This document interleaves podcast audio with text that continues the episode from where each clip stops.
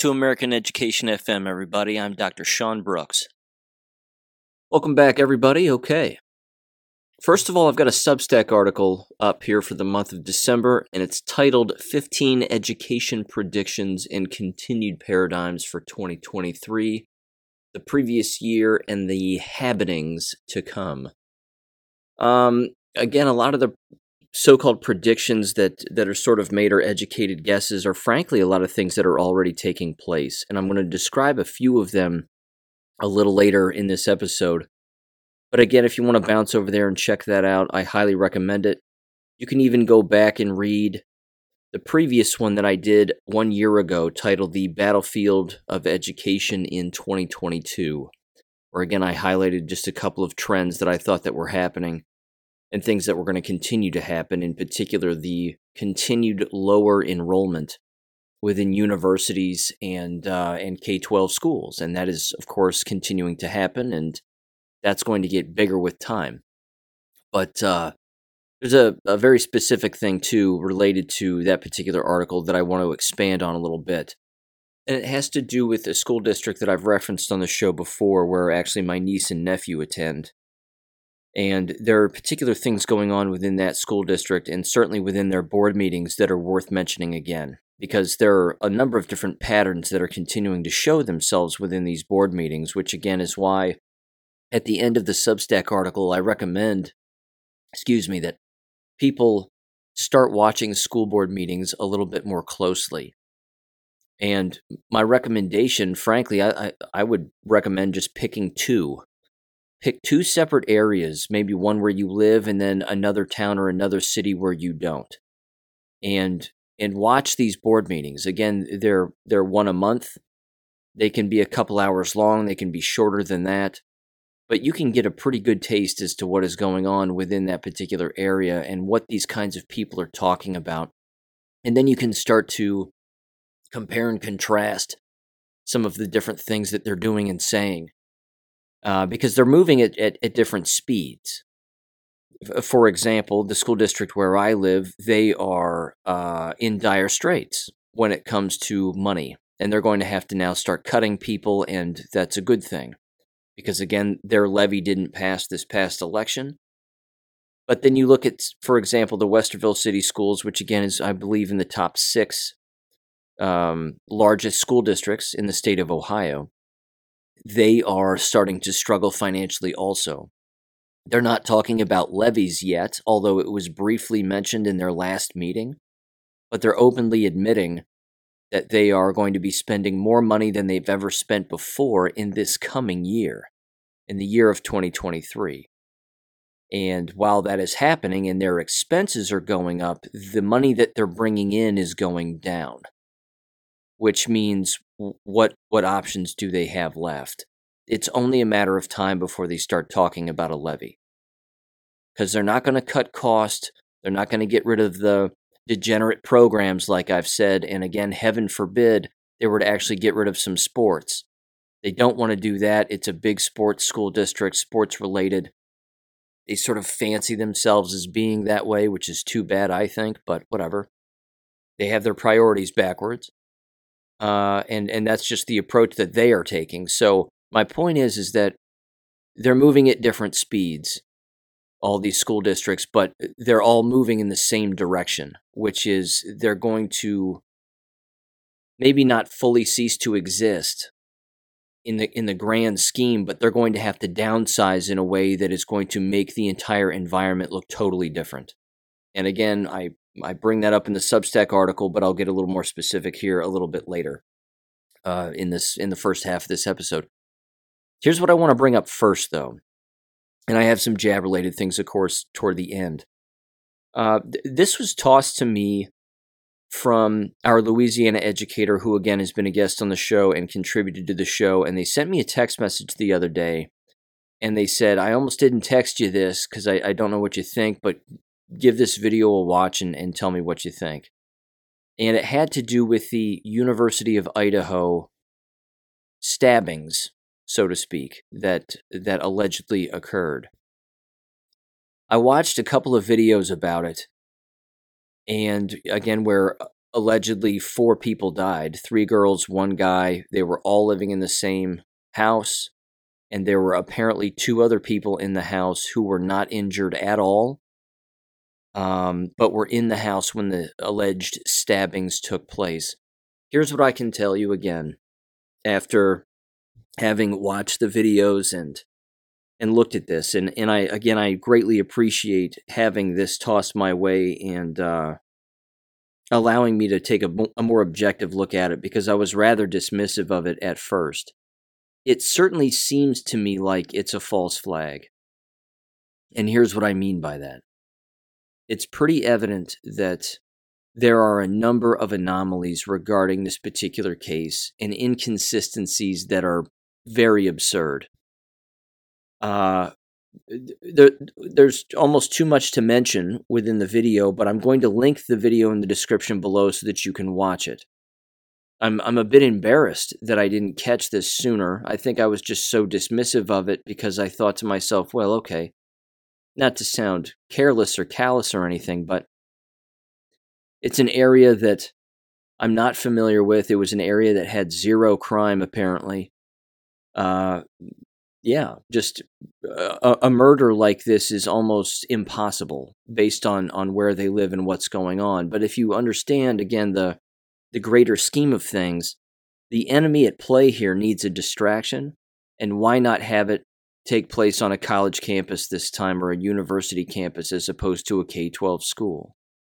The K 12 school manufactured shootings, which again are not shootings and are fake, are being played out they've run their course to the point where if one happens it doesn't it doesn't garner a lot of attention this of course has garnered more attention because you have white victims um, who are all over social media putting themselves out there apparently again i say victims with finger quotes here but their lives are out there publicly for people to see and then again, you hear about it in the news and then people just assume that it actually occurs. I think that there's just far more going on with this than than uh, what meets the eye. A few things in this video that I do want to highlight though. One of the people that is being talked to with regularity by the media outlets regarding this alleged stabbing which again I, I really don't think happened and i'm going to get into two very specific reasons as to why that's the case. Uh, this particular guy is allegedly named aaron snell a-a-r-o-n-s-n-e-l-l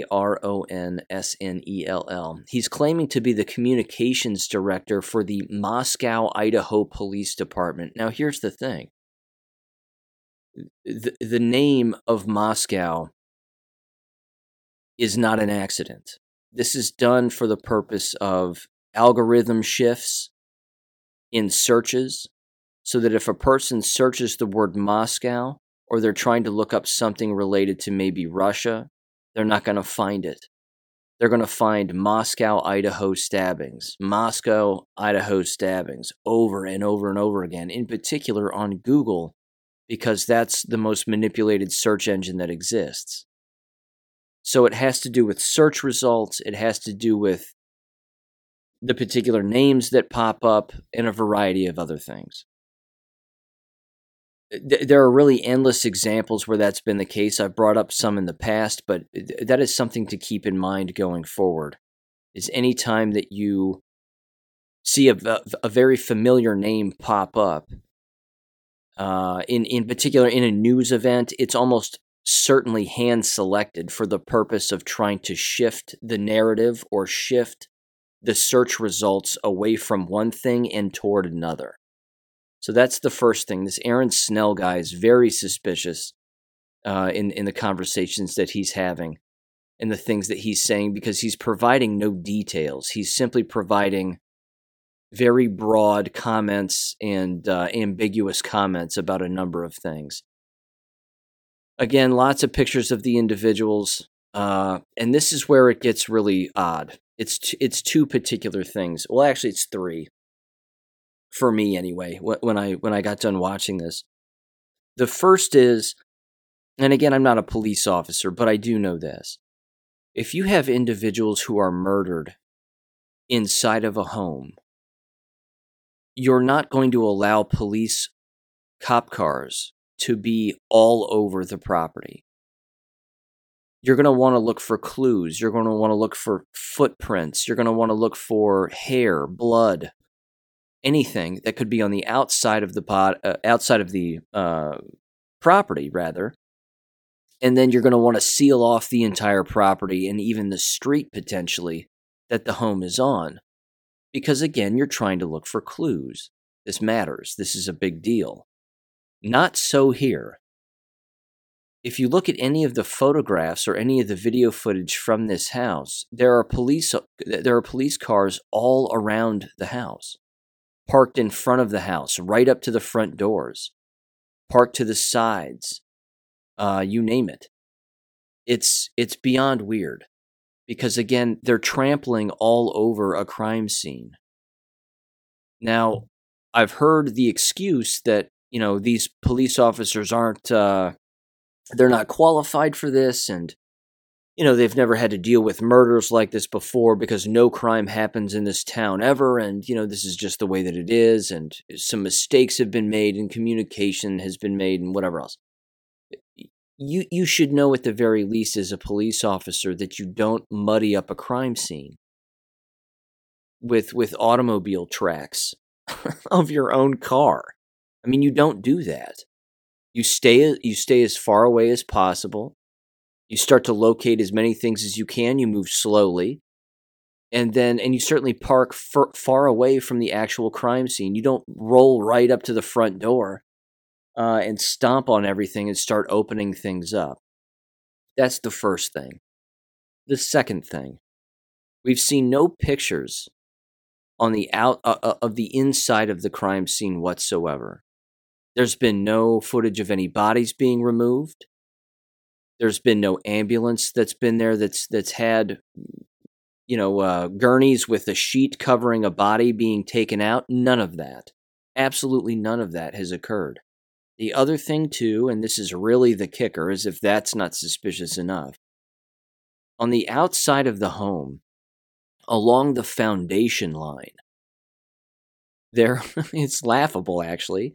There's blood, or what appears to be blood, certainly it was zoomed in on with the camera and pictures were taken and this story has been told that there was so much blood on the inside of the house from the people who were stabbed to death that the blood has come out of the foundation and dripped through the walls and then down to the outside of the house.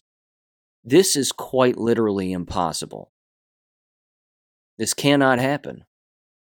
Again, if you want to learn more about anything ever, dive into the comments section of particular videos and dive into the comments sections on social media, and you'll learn a ton of stuff.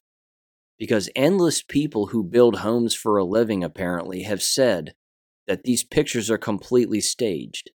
There's no way that you can have blood from the inside of a house from a stabbing victim leak through the walls and then out in between the foundation and then down the foundation of the house on the outside of the house. It's embarrassingly stupid. But they're passing this off and attempting to pass this off as being a real thing. So that's the next thing that is that is very odd. Here's the third thing. The third thing is that again, apparently there were well, let me see. See if I can't get this. There were six people inside, four of which allegedly were stabbed to death while they were sleeping, which is odd because you would hear screaming of some kind. People would typically wake up, go and see what's going on, whatever. But then there were two individuals who were not harmed at all. And apparently, one of the, as the story goes, one of the two individuals apparently found one of the individuals who had been stabbed to death and reportedly said that they were found unconscious. And that's when they decided to call police. If they've been stabbed to death, the word unconscious is not going to come to mind. There's going to be blood everywhere. That would typically be the first comment you would make is that it looks like someone's been attacked there's blood everywhere, they're not moving, bring an ambulance, bring help, something along those lines. But we're not even hearing any of the 911 calls or the singular 911 call. That's not even happening. So, again, that's beyond suspicious, also. Not to mention, again, it's been told these two individuals who were in the home who were not hurt were on a separate floor and not sleeping on the same floor. That wouldn't necessarily matter. The individual would have had to have gotten inside of the home from the first floor, thereby passing individuals that they didn't hurt first, only to get to people that they wanted to hurt, allegedly, and then pass them again on their way outside of the house. It makes zero sense, is my, is my entire point. Uh, these, these stories aren't matching up. And then again, a different news outlet, completely different, comes back to this Aaron Snell guy. Again, the Moscow State state police spokesperson and allegedly again talks to him again and asks him questions. Uh, th- they also haven't released any 911 call. If I didn't already say that, uh, you know, they haven't released it at all. Seems like that would be one of the first things you would you would release. And then Inside Edition too, this is again where it gets really embarrassing. They claim that that they know the kind of knife that was used, but they don't even have the murder weapon. There's no murder weapon around. And they're holding up what looks like a Rambo 1 style knife. And they're very, you know, they're trying to be very convincing and say, well, eh, you know, the, the knife that was used in the stabbing looked just like this. And this is exactly what it looked like. And they're holding it up and whatever. It's beyond ridiculous. Again, you you you don't even you don't even have a murder weapon. Not to mention, again, how would you know that they were in fact stabbed with a knife? It could have been something else. But they're certain that it was in fact a knife, and they're certain that it looks something like this. It makes zero sense. Here's a couple of comments that are embedded in the actual video itself. One of them says, Why would you ask the stores in the area whether or not they sold a knife that was the brand any time recently? Have they heard of shopping online? If the murderer had a knife, they might have had it for years. There's no guarantee it was bought recently. So ridiculous. Thank you for your videos. They always open my eyes. Another one said, quote, another comment said, I saw a video from the outside of the house that showed blood leaking out through the wall and down the foundation. That's either a fuckload of blood or that had to or that had to happen or completely staged. As someone who works on houses, it's completely staged. And again, this is the other thing too. You get into the actual comments on this BitChute video, for example, and, and people again are starting to look at it more objectively, calling it a hoax and saying, man, I can't believe these hoaxes just continue to happen and, and so on and so forth. I want to round this out by saying this it always begs the question why? Why is it that this kind of deception would would exist with with such a thing and how on earth can individuals like this be willing participants? First of all, uh, in fact, let me say this first. One of the things that has already happened, which you heard me mention in previous episodes when it comes to these false flags, is that I made mention of this uh, just a, on a couple of occasions in a couple of different boards on the internet. One was on Telegram in a comments section, and then the other one was on my on my Gab page.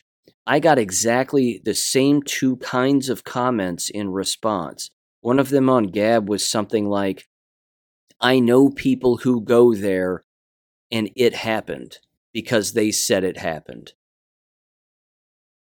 Okay, that doesn't prove anything. That proves nothing. It just means that the game of telephone is in full force. People still play the game of telephone, and that's not proof that anything occurred. The second comment, again, I uploaded the video onto Telegram. I actually uploaded it in the comments section of uh, Ultra Pepe, Pepe Lives Matter because I wanted to see what the responses would be. I got one response. And again, it said the following they said something like, I live here in the state of Idaho. I know people who knew the students. It happened. It isn't a hoax. Again, that's not proof of anything. The whole idea of a psychological operation is to psych out anybody and everybody, regardless of who it is. If you can trick the next door neighbor of that particular home into believing that a murder happened there, then the psyop is complete. Game over. You've got you have fear instilled in everyone. You have a reliance on the police state instilled in people. I should mention this too, I suppose. The GoFundMe pages were up and running and are and are starting to fill up with cash also. I mean, GoFundMe is disgusting. It really is. You talk about an instant just uh, pot of gold, so to speak, for endless people who are participating in any kind of a hoax whatsoever, it's the first place they go. Because again, the the immediate gullible individuals who believe it just open up their wallets. Let me let me read this too.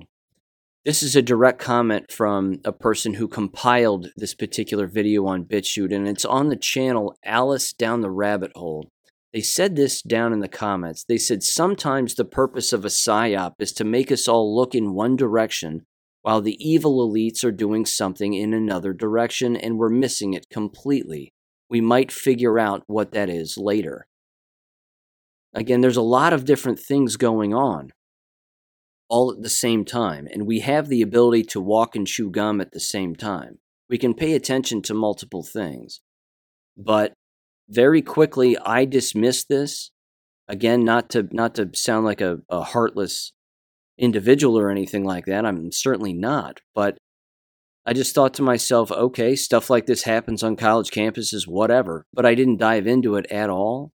And again, based on looking at particular things and paying attention to the patterns, which are very similar to what's happened in previous false flag uh, attacks, certainly that are school or student related, it has too many things that are in common with the previous ones.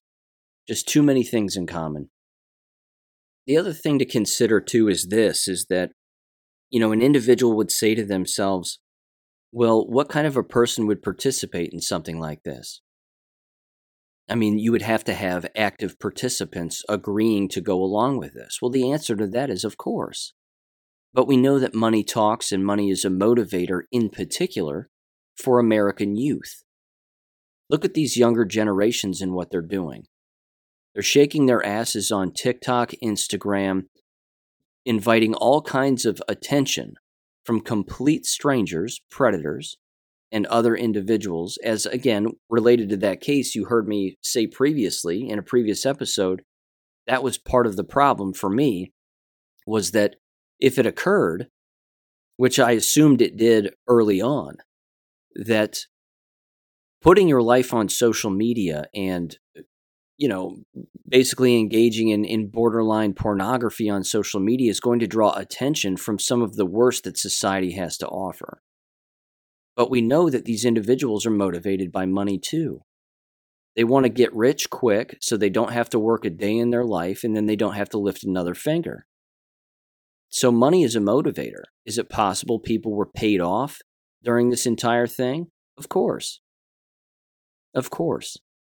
Is it possible that these particular students, um, I don't want to say weren't real, they probably were real people, but were they selected by either, again, their parents or the outside police department or Freemasons or whatever in order to participate in this hoax, and then, of course, again, paid money uh, in order to to go along with it? Probably. What we also know is that a quick name change is all it would take for them to be able to re to be uh, reintroduced into society because their names are so obscure even right now that as time moves on people aren't going to remember who they were. And they probably won't even take the time to look up their photographs. If these individuals were to actually get a job in the future someplace they wouldn't look up their photo and be like oh you look just like that person who was stabbed to death at the University of Idaho campus. I mean, they probably wouldn't even make that connection. So I'm spitballing a little bit here, but I'm just saying that evil is more evil than I think what people can possibly imagine. And the options that evil has and the options that evil engages in are far more deceptive than what most people will give evil credit for. And yeah, I mean, deception is the motivator. Deception is the name of the game. If you can scare people into believing something that happened that didn't, then you own them. That's more reliant on government. That's more reliance on government. That's more reliance on the police state. That's more reliance on a thousand things. So there you go. And funny, they haven't found the person. Isn't that odd? They haven't even found the person. We haven't seen any crime scenes from inside the house. In fact, the only pictures we've seen from inside the house, the place is spotless almost like they were, uh, you know, they just took the pictures from before they rented out the property, before any furniture was there. So I don't know. It's hinky, is the point. The entire thing is hinky. And uh, it's it's highly possible people are being duped on this one as well. So throwing that out there, give the video a watch yourself, make your own objective conclusions. I've made mine. It's hinky enough for me to lean toward it didn't happen. Again, with that said, I engage in the scientific method. If there are other things that would indicate that it actually did happen, and those clues or that proof outweighs what I've just now seen and already seen, which again causes me to lean the conclusion toward it didn't happen, I'd be willing to look at it. I'd be willing to see it. There you go. Again, the timing too, this is one last thing I'll mention about it. The timing too of the videos were very odd. You have individuals, you know, that you have security footage of two of these apparent girls getting food at a food truck miles away from where they live, but no other footage of them anywhere else whatsoever.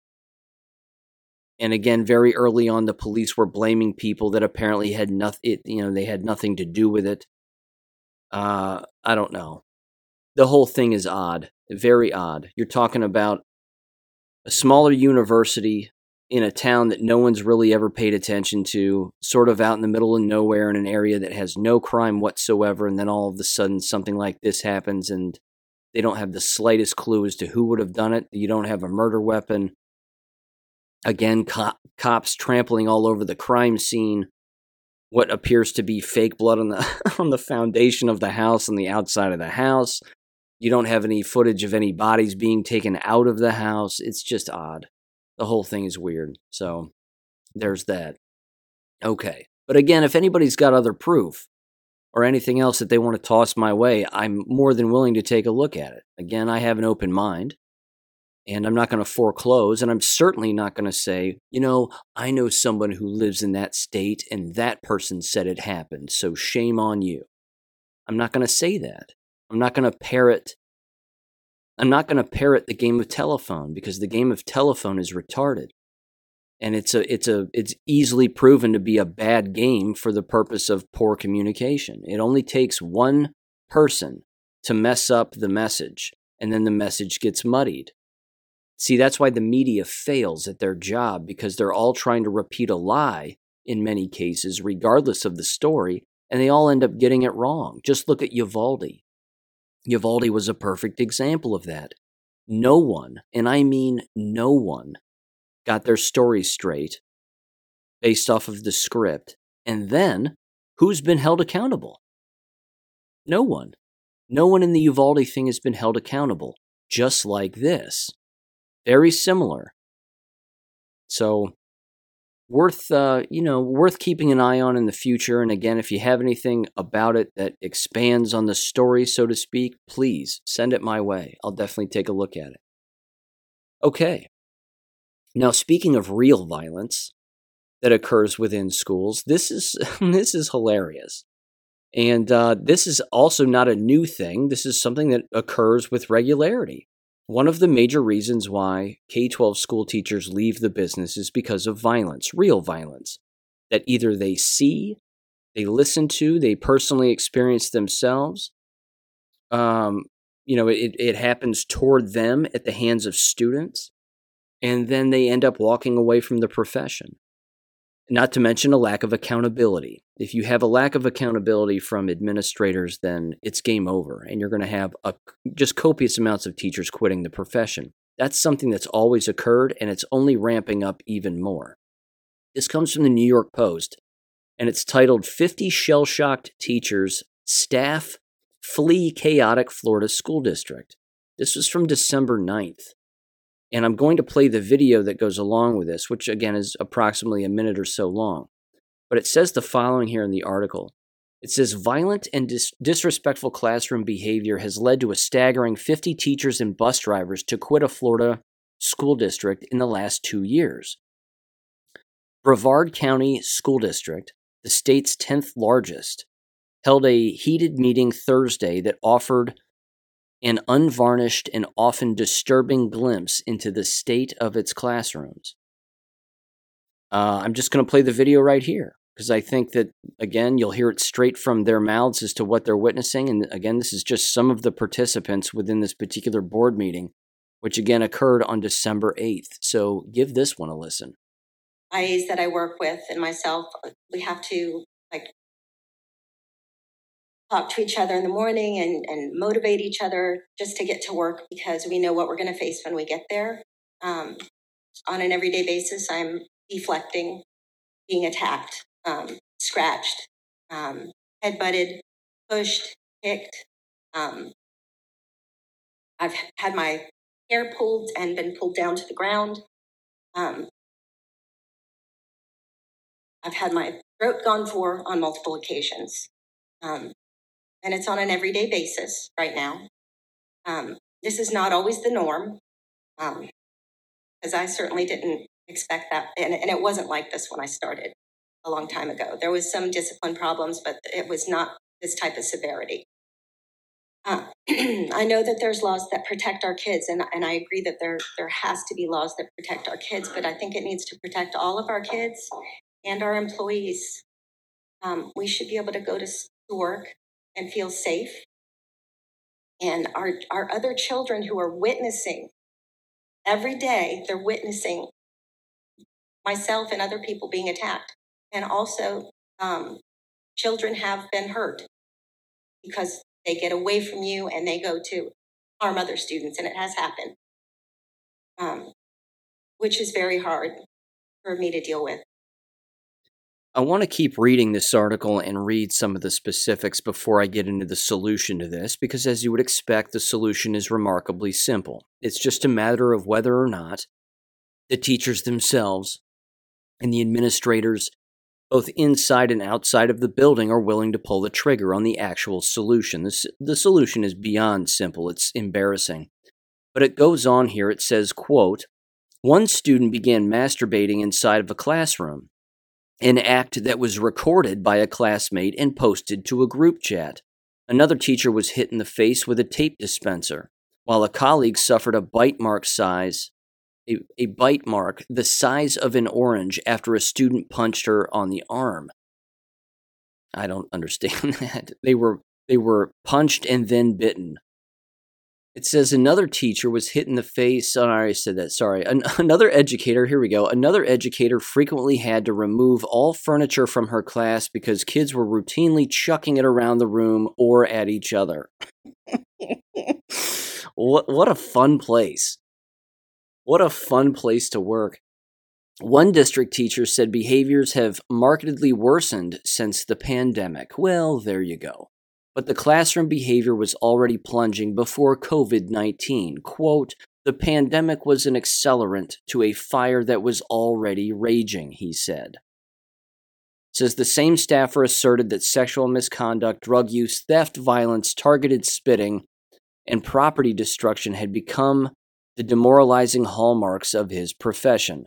Several speakers pointed to the ubiquity of cell phones as a driver of classroom disorder casting many students as screen addicts no longer capable of sustained attention. I agree with that. It also said asserting that a culture of unbelievable disrespect has taken hold. One teacher said her kids look at their devices hundreds of times each day and keep their earbuds in while lessons are in progress. Our students cannot look away from their phones, she said. They cannot stop texting. I agree with that. There's some classroom management, of course, that has to take place, and if they fail to comply, you throw them out of the class. Uh, yeah. This continues. I'm going to keep going here because it's it's just too juicy. It says students often tell teachers that they have to wrap up a text message before they acknowledge being called on or addressed in class. wow. Educators routinely ask colleagues to watch their classrooms for a few moments so that they can have a mini breakdown inside a school bathroom, a speaker noted. Veteran teacher Gene Trent said his colleagues used to call a student's parents or guardian to address problems, but those efforts have been largely abandoned due to uh, futility. Uh, let's see. It says Trent said previously a parent would thank a teacher for reaching out and promise to address the situation at home, but in recent years they often blame the educator for causing poor behavior. Other parents, staffers said that the me- at the meeting that they threaten lawsuits for matters as minor as detention. I don't I don't get that one. Uh, Brevard County Sheriff Wayne Ivey recorded a video last month vowing to crack down on unruly behavior inside schools, filming the spot in front of a jail. Let's see, said there would be serious consequences. Quote, as a result of losing teachers in mass, he said, calling disruptive students clowns who are impeding the education of their classmates. Several speakers criticized Ivey at Thursday's meeting and highlighted the suspensions are uh, meted out in disproportionately high numbers to black students. Well, okay. Of course, they would show up and say that. Another quote says, Our children are not clowns, said a local NAACP member. They are not snot nosed. He accused Ivey of using scare tactics and bullying in pushing for disciplinary clampdowns. Yikes. It continues here and it wraps up. It says another speaker said that the district should emphasize diversity, equity, and inclusion in any new behavior code. There you go. Quote, I would feel more comfortable about the discipline policy if I knew diversity was appreciated in this area, another district parent said. Quote, and I don't feel it. My fear is that the practices are inconsistent when I hear about the disparities. One par- parent argued the disruptive students, regardless of race, should be removed from classrooms. If you're throwing a chair in a classroom, you do not belong there, she said. I'm sorry if you can't behave. That's not my child's fault. My child's education should not be hindered because the child doesn't know how to behave. And by that child, I don't mean black, white, Hispanic, or any other thing. I mean the child who wasn't taught how to behave. Well said. Well said. Said that they are, of course, developing new disciplinary framework and will hold future public meetings on the issue. Unquote. Okay. There's so much here. Uh, again, the solutions are simple. The most civilized need to homeschool and remove their children from these environments. Why? Because you don't need to be there. If they can read and they can write, they can teach themselves. They can use Abeka.com, game over. They're immediately in a safer environment. They're forced to learn. They're forced to read. They're forced to write. They're forced to examine and look up factual information to the best of their ability on the internet or any other place that they would like, and then provide that information in their coursework without all of the necessary distractions of having a chair thrown at them or being punched in the face or whatever. Their removal of the most civilized from these school districts is going to ease things for the teacher. Why? Because then the teacher is just left with the uncivilized. So, how do you then handle the uncivilized? Simple. If they put their hands on someone, in particular a school teacher, you go to the police department as soon as the school day is over, and you fill out a police report for the arrest of the child for assault and battery. That's it. And you do it every single time. And I mean every time. You overwhelm the police department with police reports for the arrests of students. Now, if you're the administrators, you're going to hear about this. And you're not going to want that because administrators don't want police intervention in their schools. Not ever. It doesn't matter the situation, doesn't matter the area. They really don't want police intervention. What they want is the police to de escalate particular things so that criminal charges aren't filed against students, so that the student can then return. Because keep in mind, the student is a dollar sign. They want the student in the building. If the enrollment drops because of crime and the criminals being arrested, they're losing money. Now, is it making it a safer place to go to school? Of course it is. But they don't see that as being a revenue adder. In addition, they, they just don't see that as being in addition to their revenue. They don't understand that if their environment is in fact safer, more people will want to be there who are civilized. But if it isn't, then it won't be. Again, these are you've heard me say these are not business minded people. These are not individuals that understand even what I just said. They have no concept of it whatsoever. None. Which is why they run these businesses into the ground. And then they just look around at each other and they say, well, we need to talk to people and we need to talk to more people and figure it out. They're, they're handling this completely inappropriately. And they're going to keep doing it that way because they don't know how else to do it. Not to mention, this, this is worth mentioning too, I think, is that 50 teachers leaving in a two year period actually isn't a lot of teachers. I mean, it, it might sound like it, but I've known districts that will lose 150 teachers within a two year period. That's a big turnover rate, and that happens also. And there are lots of school districts, again, where that's in fact the case. But any time that the turnover rate continues to get worse, there's only one place to look, and that's inward as to the decisions that are, of course, being made. They're not suspending students, they're certainly not expelling them.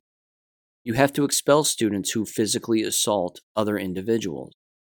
But of course, the excuse that they make is a money one, and then they say, well, everybody has a right to an education regardless of how violent they are, not understanding that when you invite violent students back into a building, you're making the entire environment less safe. That's a huge problem. And that's that's detrimental on everyone, in particular from a mental and emotional standpoint, without a doubt. There's nothing more demoralizing as a school teacher than when you see a very violent student return to a school building and everybody in the building knows that they are in fact violent and why and they know why that student left in the first place because once they return everybody says why in the hell are they back here why have they been allowed to come back they don't pull the expulsion trigger enough. And it should happen all of the time. In fact, it's one of those things that should have happened from the very first day of school, even before the student enrolls in the school building. It should be on a piece of paper. If your student touches another student, or your student gets in a fight, or your student brings drugs, they're gone permanently. It's now your responsibility as a family to find the education for your child because it's not going to happen here. That's a policy change that could actually happen in any school district in America if school boards actually did it. And honest to God, ladies and gentlemen, the behavior would change overnight. Because the moment that somebody put their hands on somebody else, they're gone. And then what you would do is, at least I would do this, and you've heard me say this in the past, is I would publicize it. I would say, I don't care if it's a minor or not. We're going to tell the entire school building what this person did and when they did it, and why they're now gone permanently. So just let it be a reminder to everybody in the building. If you do X, Y, or Z, you're gone permanently because so and so is now gone permanently. But they don't do that. It's all quiet, it's all hush hush. Let's just let the person disappear, or we'll slowly remove them and then slowly bring them back, and we'll do it as quietly as humanly possible. And we won't tell teachers, we won't tell students, we won't even tell concerned parents. We'll leave them in the dark too. It's not going to get better. It won't get better with time, and blaming a fake pandemic is not going to be the solution either. Okay. But again, as I say in the Substack article, uh, that pandemic excuse is going to continue to be used time and time again with almost everything going forward. And it makes zero sense. Here's the next thing I want to bring up, and this is going to be a huge issue, which I also mentioned very briefly in the Substack article, but this is something that is really coming to the forefront here. In my estimation, in particular in the state of Ohio where I live, this is uh, this is about to occur. In fact, it's going to occur this week in just the next day or so. There's going to be a vote regarding the use of Title IX within American K 12 schools, again, certainly in the state of Ohio, that is going to have to do with whether or not boys can play girls' sports and girls can play boys' sports, because again, they're pretending to be the opposite sex. Uh, I want to read this briefly, this description of this. Keep in mind that what I'm reading, uh, what I'm reading here, is from a very hard left wing pro LGBTQ plus website. It's called Honesty for Ohio Education. Uh, honesty for, for Ohio Education.org. So you get on the website and it says, quote, State Board of Education anti-LGBTQ plus resolution. It says the following. It says board will vote on total resolution on December 13th of 2022, State Board of Education meeting uh, with testimony on Monday, December 12th. You can submit your in person request form and blah, blah, blah. It says the State Board of Education will hear testimony and vote to reject or adopt Mike Toth's resolution to oppose the proposed changes to Title IX and to affirm parental rights and local control of Ohio K 12 education at the December board meeting on December 12th and 13th, 2022. This comes after the executive committee met on November 14th and considered several new resolutions and voted 5 to 2 to move Toth's to the December voting agenda. Again, keep in mind this is coming from a hard left wing uh, website. It says the following here resolution to oppose the proposed changes to Title IX and to affirm parental rights and local control of Ohio K 12 education. Also, keep this in mind there's a lot of wordplay going on here in order to sort of confuse people because ultimately, what groups like Honesty for Ohio Education are trying to do is normalize these perversions. They're trying to normalize this insanity of boys playing in girls' sports, girls playing in boys' sports, however you identify is exactly what everybody needs to just go along with. It's gender dysphoria. It's a mental disorder and it should it should be given no quarter and these individuals should not be given uh, any preferred treatment whatsoever.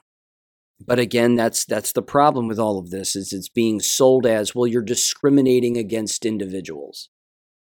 No, that's not what it is. It's you're you're you're trying to not normalize insanity basically. So again, one of the predictions here for 2023, as I say in the stu- Substack article before I read this here, is that this th- this whole thing is going to ramp up even more this upcoming year. It's going to kick into overdrive. I think that if you certainly the legal battles are, are going to kick into overdrive. Um, American K 12 school districts love breaking the law. They love creating their own policy the best that they can. And believe me, if, if all of them had the opportunity to allow girls to be in boys' bathrooms, boys to be in girls' bathrooms, and girls to play tackle football and boys to play girls' field hockey, they, they would allow it. They would absolutely allow it. So here's what this says again on honesty for Ohio education says LGBTQ plus students have a right to a safe, welcoming learning environment that fosters growth and development. Recent updates to the U.S. Department of Education Title IX agency guidance reinforces these rights and shields LGBTQ plus students from harmful discrimination. Some state board of education leaders do not agree. After debating several proposed anti LGBTQ resolutions and amendments since September of 2021, State Board of Education members will vote on Mike Toth's resolution to oppose the proposed changes to Title IX and to affirm parental rights and local control of Ohio K 12 education at the December board meeting.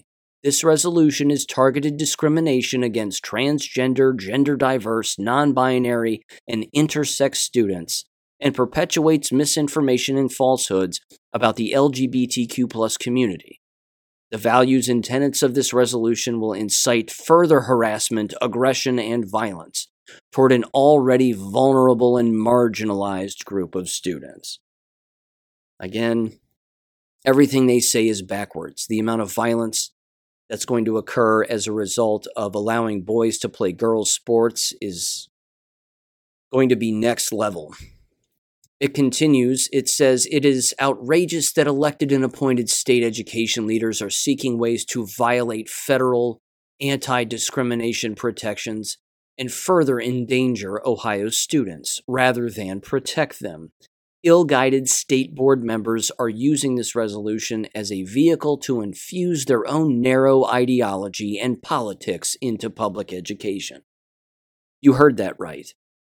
Everything is backwards, everything is upside down.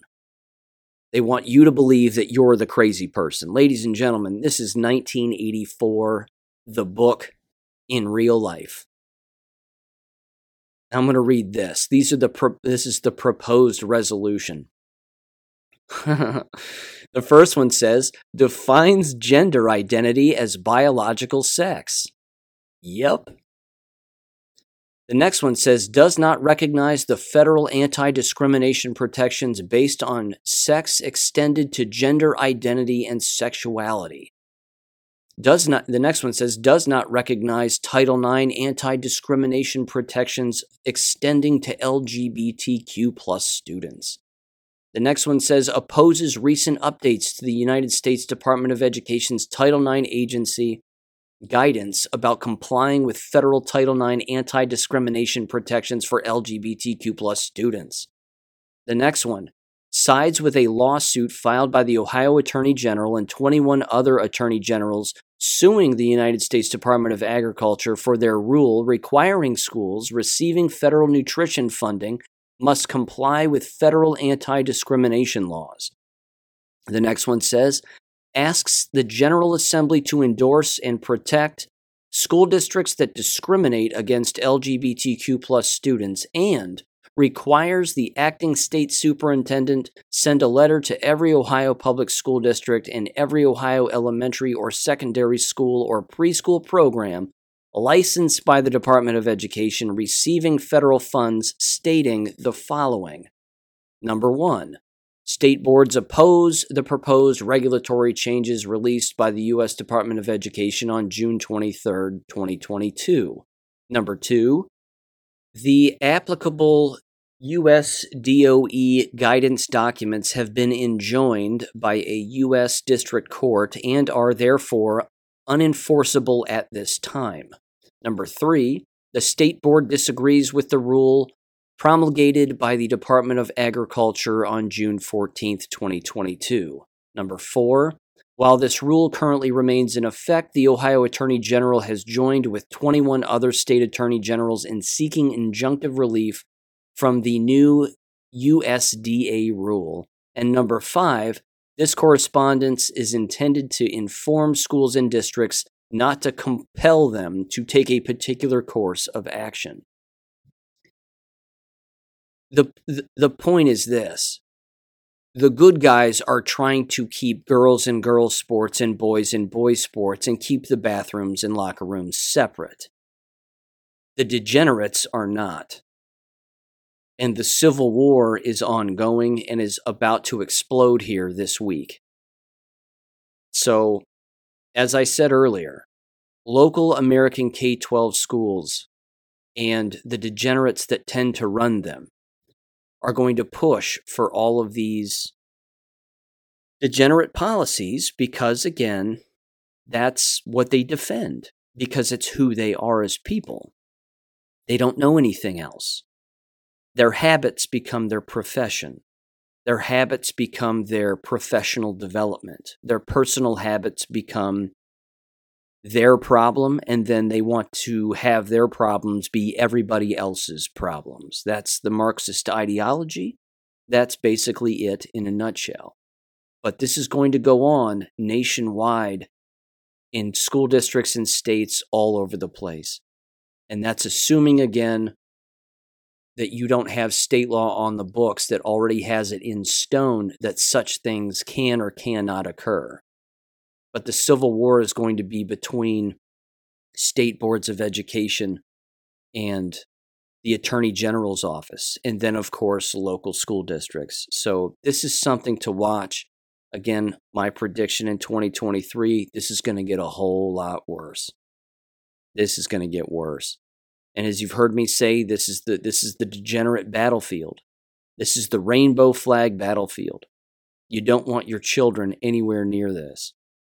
So get them off the battlefield, get them away from these school environments. Homeschool, again, if they can read, they can teach themselves. That should be good enough. Now, here's where I came across this, which leads me back to the Westerville City School District Board meeting. I've watched these individuals, and there are typically, again, two board meetings that I watch in two separate areas in Ohio. This particular board, uh, I, I've got to tell you, they are full blown brainwashed. Now, most of them are. In fact, I would go so far as to say all of them are. But even the ones that are, are seemingly doing the right things, they they don't even know how deep the rabbit hole goes. These people are, are full blown brainwashed, though. They believe every school shooting is a real thing. They reference them with regularity, et cetera, et cetera. What occurred during this meeting was interesting on a variety of levels, which again is going to lead me into the jab discussion here and some news I have on jabs. These people are full blown jabbed, without a doubt. These were people that were separated from one another when they were sitting at their table during their meetings, wearing masks, telling everybody to wear masks, and then advocating for the shots. You also have very few people who watch their board meeting. Again, we're talking about one of the largest school districts in Ohio, and their their board meetings on YouTube will only get, I would say, less than hundred views per video. That's pathetic, because that's indicative of the outside community and the people who attend the district and how they too are brainwashed, because they're not paying attention as to what's going on in those board meetings. And if you're not paying attention and you're a parent, or you're an employee and you're not paying attention, you're asleep at the wheel and you have no idea what's going on. So that's the next thing. You've heard me mention the board before, too, in relation to a quote unquote non binary person who really is just a girl pretending to be a boy and dressing like a boy, who gave a presentation about all of the words and all of the LGBT alphabet soup junk. And, uh, and they were trying to normalize it within the high school environment in particular the school board gave them the opportunity to give at least an hour long presentation on these subjects, and it was ridiculous. Ultimately, the school board voted against having this kind of indoctrination. They would call it education, but it's indoctrination and perverse brainwashing be allowed within their school district, which is apparently a good thing. Hopefully, that's the case anyway. This particular board meeting, though, this last one, it kicked off with a presentation by the treasurer. And the treasurer was openly sharing the numbers and the amount of money that they have been spending over the last years and their projected spending in the future.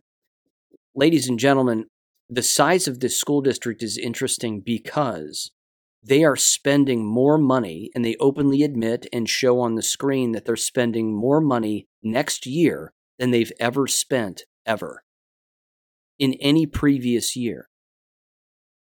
They're then, of course, claiming they're not receiving enough money. So they're spending more than what they have. What does that mean? It means they're running out of it, and they're going to run out of it eventually, and then what are they going to do? They're either going to have to make cuts or they're going to have to tax the local taxpayers and property owners through a school levy it's almost as if it's inevitable for every school district where this is going to be the case. They can't get a hold of their spending because they're spending it on crap like all of their LGBTQXYZ PAX, good behavior games, social emotional learning, this, critical theory, that, garbage. That's where all the money is going. And then, of course, hiring the people that perpetuate those messages and those lesson plans and whatever they might be within those school districts. You just fire those people and you're going to save copious amounts of money, but they don't do that. They keep those people around and they don't understand that inviting these kinds of things in is going to make them broke. And that's going to back up on everybody. So that was the first observation. It was a monetary observation. And that's a that's a big problem. They didn't they said the word levy once, but they didn't come out and say we're going to have a levy in the future. They just did the first thing which they always do, which is they say, "Well, we haven't had a levy in a really long time and we don't foresee that needing to be the case." That's always the first line they say before down the line they say, "Well, I think we need a levy now." We don't like the idea of a levy. We understand some people aren't necessarily going to like that, but the, you know, we're losing money and costs are going up, so you know, we need to we need to siphon more money out of the hardworking American taxpayer and property owner as much as we possibly can. It's going to backfire on them, without a doubt. And their enrollment, of course, they have to be losing students. They have to. You've heard me say it again the smartest students are not attending these school buildings. They just aren't. So, who's left? Um, th- the next observation w- was this one. Again,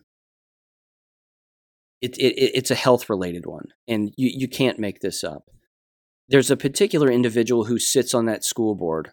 Her last name is Altman, and uh, she sits just left as you're looking at them. She sits just left of the of the president of the school board, who's like a, I don't know, just very plain, lot of very plain individuals on the school board. It's it's sad, uh, not the sharpest knives in the drawer, but this Altman woman has got to be at least triple jabbed. I'm surprised she's still alive. In fact, I'm shocked any of them are still alive because they have to be jabbed. But this woman has got a cough like you haven't heard in your life. I mean, it is one of those deep, guttural coughs. She's a thin gal. Um, she looks pale. She looks gaunt. She's look she she's looking physically worse as as the meetings go on. Uh, but as she's coughing, she's turning to her right and coughing on the woman right next to her. I find this funny for a variety of reasons. Because if they'd have done that a year or two years ago, I mean, they would have ended the meeting. They would have said, well, we need to adjourn, uh, you know, everybody leave. And then they would have hosed everybody down and thrown them into a meat wagon and then carried them away. And I mean, that would have been the end of it. They would have force tested everybody in the room. But now no one's wearing a mask. There's no mask wearing taking place. Everybody's jabbed. They look physically ill, and one of them is hawking up a lung on camera on a constant basis. And this is a cough that hasn't gone away. She's had this cough for at least a year. I mean, she has AIDS. I don't I don't know what else to say.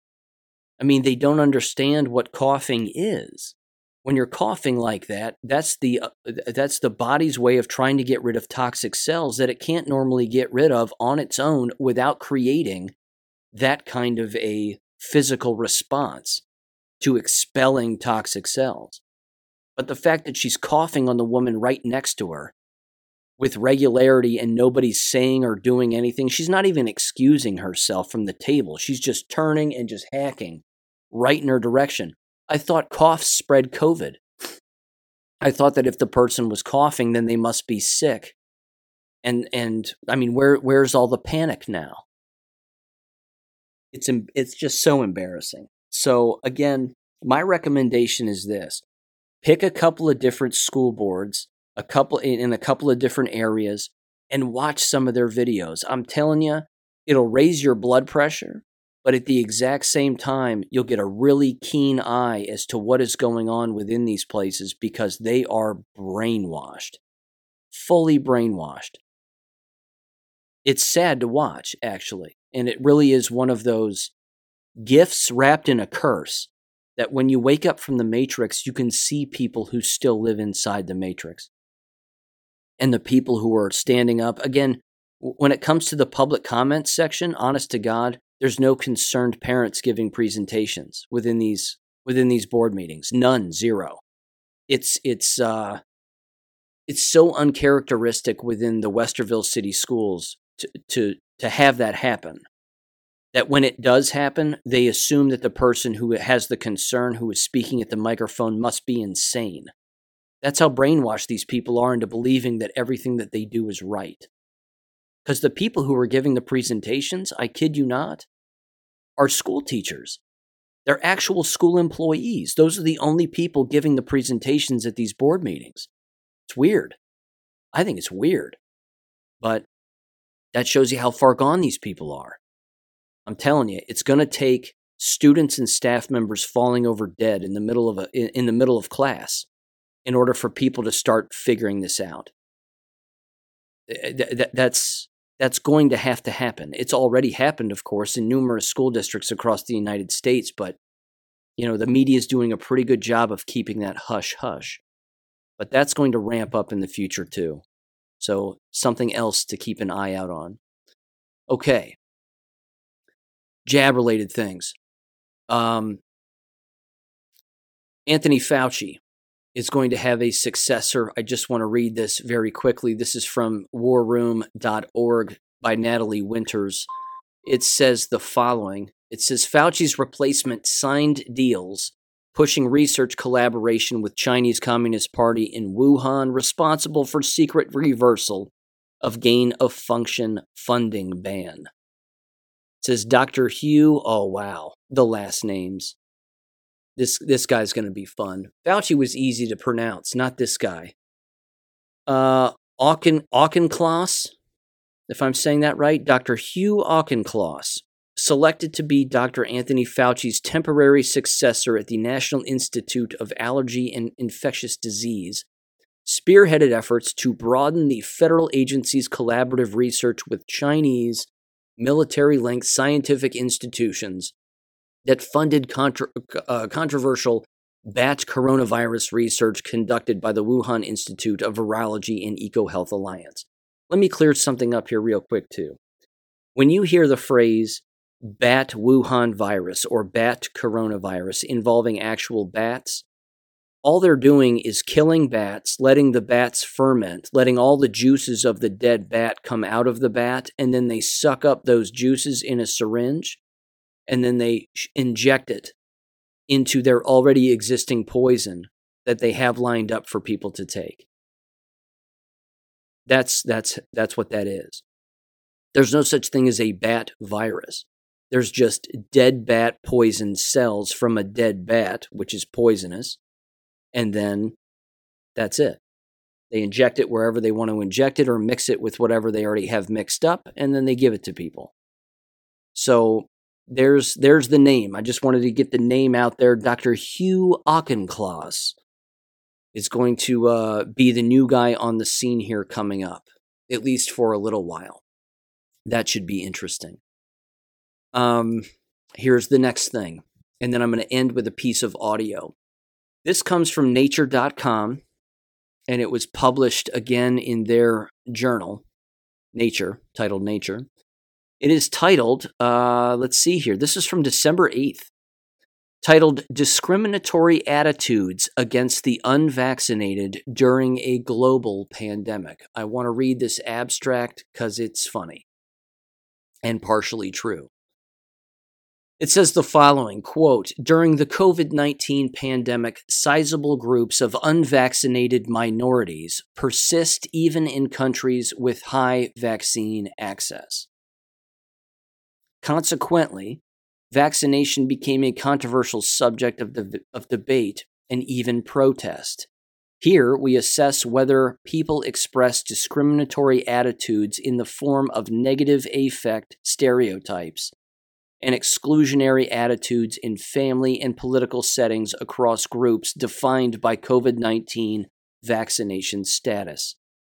We quantify discriminatory attitudes between vaccinated and unvaccinated citizens in 21 countries, covering a diverse set of cultures across the world. Across three conjoint experimental studies, 5,223, I'm sorry, 233, we demonstrate that vaccinated people express discriminatory attitudes toward the unvaccinated, as high as the discriminatory attitudes suffered by common targets like immigrant and minority populations. In contrast, there is an absence of evidence that unvaccinated individuals display discriminatory attitudes toward vaccinated people except for the presence of negative affect in Germany and United States. We find evidence in support of discriminatory attitudes against the unvaccinated in all countries except Hungary and Romania, and find that discriminatory attitudes are more strongly expressed in cultures with stronger cooperative norms.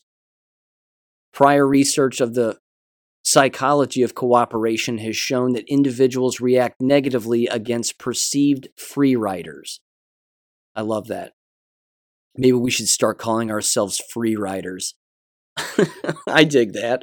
Pure blood is cool. Free thinker works. Independence even better. But free rider, that's, you know, it's got a motorcycle tinge to it. I kind of like that. It says, including in the domain of vaccinations. Consistent with this, the present findings suggest that contributors to the public good of epidemic control, i.e., the vaccinated, so they think, react with discriminatory attitudes against perceived free riders, i.e., the unvaccinated. Ladies and gentlemen, that's it. It's official. We're calling ourselves free riders right now. All right? From here on out, we're purebloods, but we're free riders. Let's use their own terms against them. It concludes here and it says elites and the vaccinated general public appealed to moral obligations to increase COVID 19 vaccine uptake. But the present findings suggest that discriminatory attitudes, including support for the removal of fund- fundamental rights, simultaneously emerged. Yes, it certainly did. The free riders, ladies and gentlemen, it was the free riders that were discriminated against the entire time. And yet, isn't it funny? It's the free riders who are going to survive.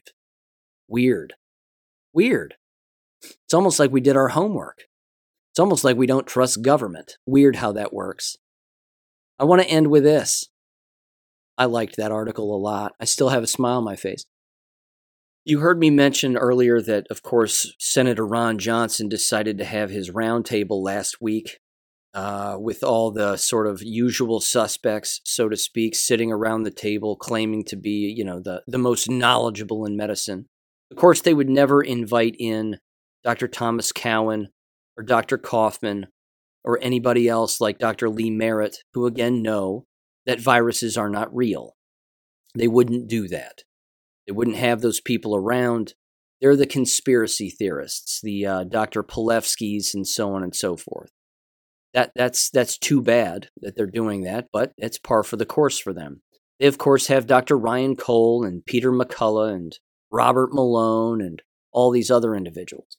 There is, however, one particular audio clip here that I want to play from that roundtable here, and it is of a military doctor who very quickly, by the name of Lieutenant Colonel Theresa Long, goes through the side effects, we'll say, or the intentionals, as I like to call them, from these shots and these bioweapon shots and what she has seen among those who are within the military. She runs right through it very quickly. Again, this audio clip is uh, just 50 seconds long. So give this a listen, ladies and gentlemen. I'll end with this, and then I will catch you on Wednesday. Take care. Tell us briefly what you've seen in your population of uh, the finest among us, the service members who've been forced to get the vaccine. Uh, again, we, we, saw the, the macro, but clinically, what are you seeing in your clinical uh, experience? I've seen three strokes, transient ischemic attacks, massive clot to the spleen and liver, spinal tumors, brain tumors, uh, sarcoidosis lupus, um, cognitive impairment, myocarditis, pericarditis, avascular necrosis of the hip requiring total hip replacement um, without history of trauma or underlying coagulopathy. And I see a shocking um, suppression of the immune system that is pervasive in increased liver enzymes. Thank you for listening to American Education FM. Make sure and check out AmericanEducationFM.com for more information. Take care and God bless.